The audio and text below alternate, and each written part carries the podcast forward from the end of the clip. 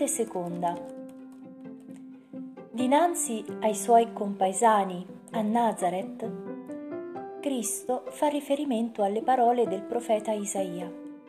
Lo Spirito del Signore è sopra di me. Per questo mi ha consacrato con l'unzione e mi ha mandato per annunciare ai poveri un lieto messaggio, per proclamare ai prigionieri la liberazione e ai ciechi la vista, per rimettere in libertà gli oppressi e predicare un anno di grazia del Signore. Queste frasi, secondo Luca, sono la sua prima dichiarazione messianica, a cui fanno seguito i fatti e le parole conosciute per mezzo del Vangelo. Mediante quei fatti e quelle parole, Cristo rende presente il Padre tra gli uomini.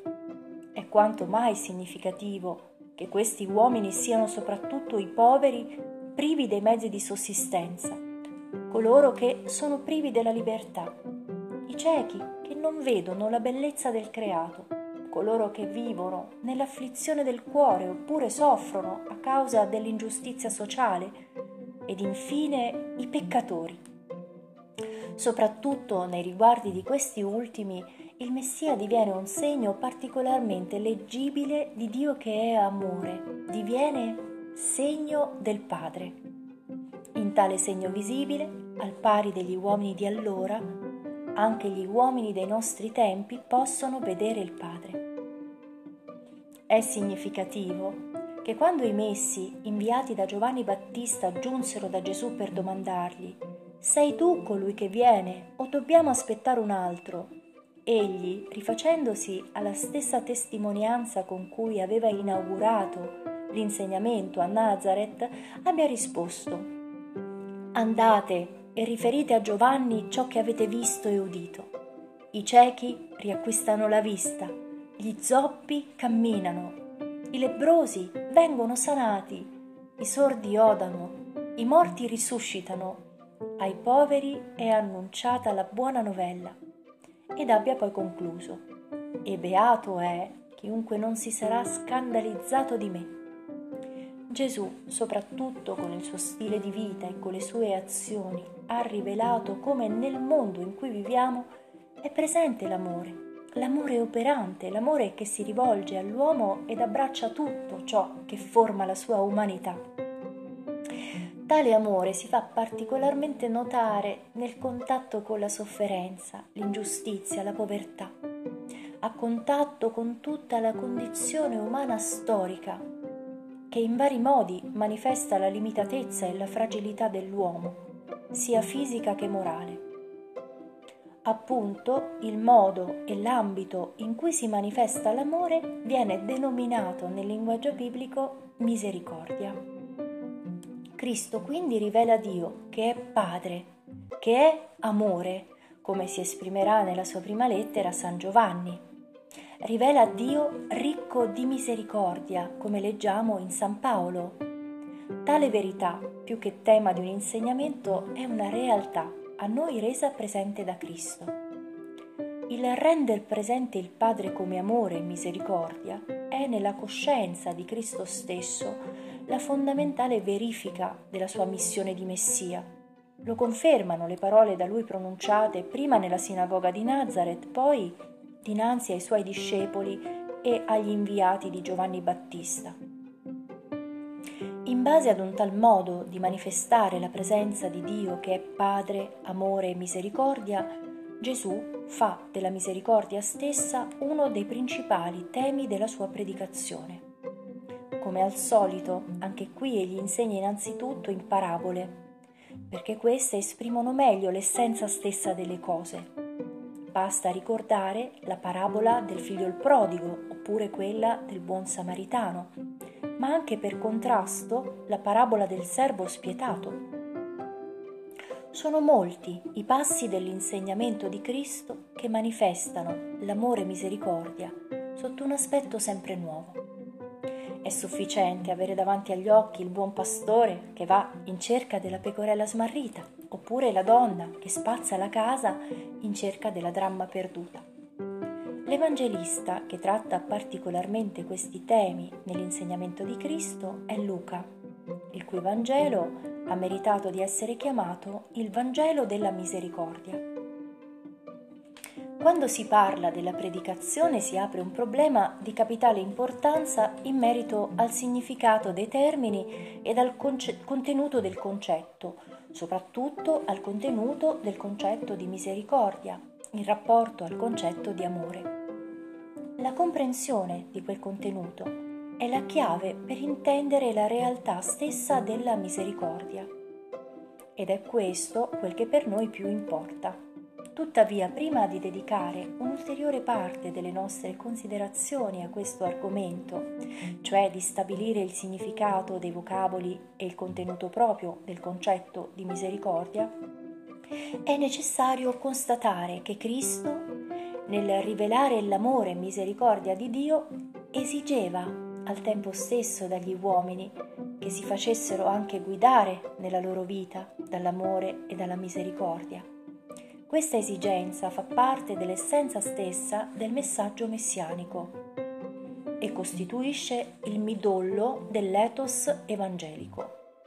Il Maestro lo esprime sia per mezzo del comandamento da lui definito come il più grande, sia in forma di benedizione, quando nel discorso della montagna proclama Beati i misericordiosi, perché troveranno misericordia.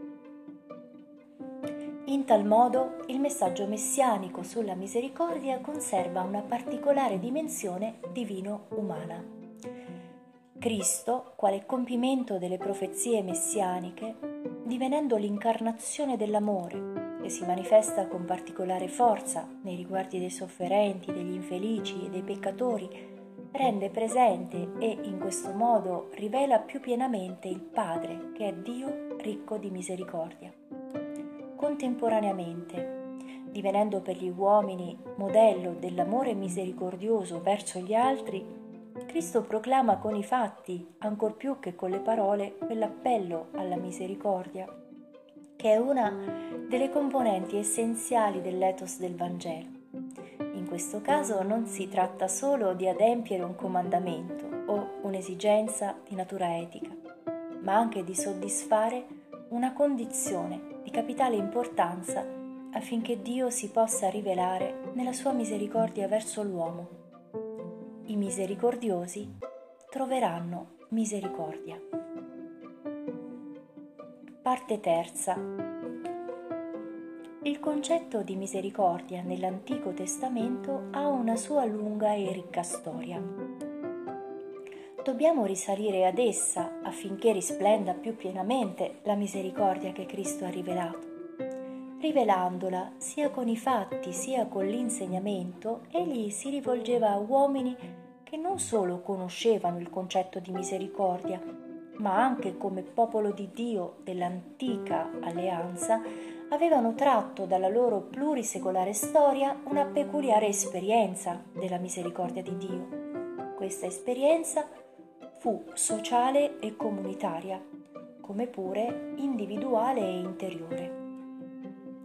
Israele, infatti, fu il popolo dell'alleanza con Dio, alleanza che molte volte infranse. Quando prendeva coscienza della propria infedeltà, e lungo la storia di Israele non mancarono profeti e uomini che risvegliavano tale coscienza, faceva richiamo alla misericordia. In merito i libri dell'Antico Testamento ci riportano moltissime testimonianze. Tra i fatti ed i testi di maggior rilievo si possono ricordare l'inizio della storia dei giudici, la preghiera di Salomone all'inaugurazione del Tempio, una parte dell'intervento profetico di Michea, le consola- consolanti assicurazioni offerte da Isaia, la supplica degli ebrei esiliati, il rinnovamento dell'alleanza dopo il ritorno dall'esilio. È significativo che i profeti nella loro predicazione colleghino la misericordia, alla quale fanno spesso riferimento a causa dei peccati del popolo, con l'incisiva immagine dell'amore da parte di Dio. Il Signore ama Israele con l'amore di una particolare elezione, simile all'amore di uno sposo, e perciò perdona le sue colpe e perfino le infedeltà e i tradimenti. Se si trova di fronte alla penitenza, all'autentica conversione, egli riporta di nuovo il suo popolo alla grazia. Nella predicazione dei profeti, la misericordia significa una speciale potenza dell'amore che prevale sul peccato e sulla infedeltà del popolo eletto. In questo ampio contesto sociale, la misericordia appare come elemento correlativo dell'esperienza interiore delle singole persone che versano in stato di colpa o subiscono ogni sorta di sofferenza e sventura. Sia il male fisico che il male morale o peccato fanno sì che i figli e le figlie di Israele si rivolgano al Signore con un appello alla sua misericordia. In tal modo si rivolge a lui Davide nella coscienza della gravità della propria colpa e si rivolge, dopo le sue ribellioni, pure Giobbe nella sua tremenda sventura a lui si rivolge anche Esther, consapevole della minaccia mortale contro il proprio popolo. E altri esempi troviamo ancora nei libri dell'Antico Testamento. All'origine di questo multiforme convincimento comunitario e personale, qual è comprovato da tutto l'Antico Testamento nel corso dei secoli, si colloca la fondamentale esperienza del popolo eletto vissuta all'epoca dell'Esodo il Signore osservò la miseria del suo popolo ridotto in schiavitù. Udì il suo grido, conobbe le sue angosce e decise di liberarlo. In questo atto di salvezza, compiuto dal Signore, il profeta seppe individuare il suo amore e la sua compassione. È proprio lui, è proprio qui che si radica la sicurezza di tutto il popolo e di ciascuno dei suoi membri nella misericordia divina, che si può invocare in ogni circostanza drammatica. A ciò si aggiunge il fatto che la miseria dell'uomo è anche il suo peccato. Il popolo dell'antica alleanza conobbe questa miseria fin dai tempi dell'Esodo, allorché innalzò il vitello d'oro su tale gesto di rottura dell'alleanza il Signore stesso trionfò quando si dichiarò solennemente a Mosè come Dio di tenerezza e di grazia, lento all'ira e ricco di misericordia e di fedeltà.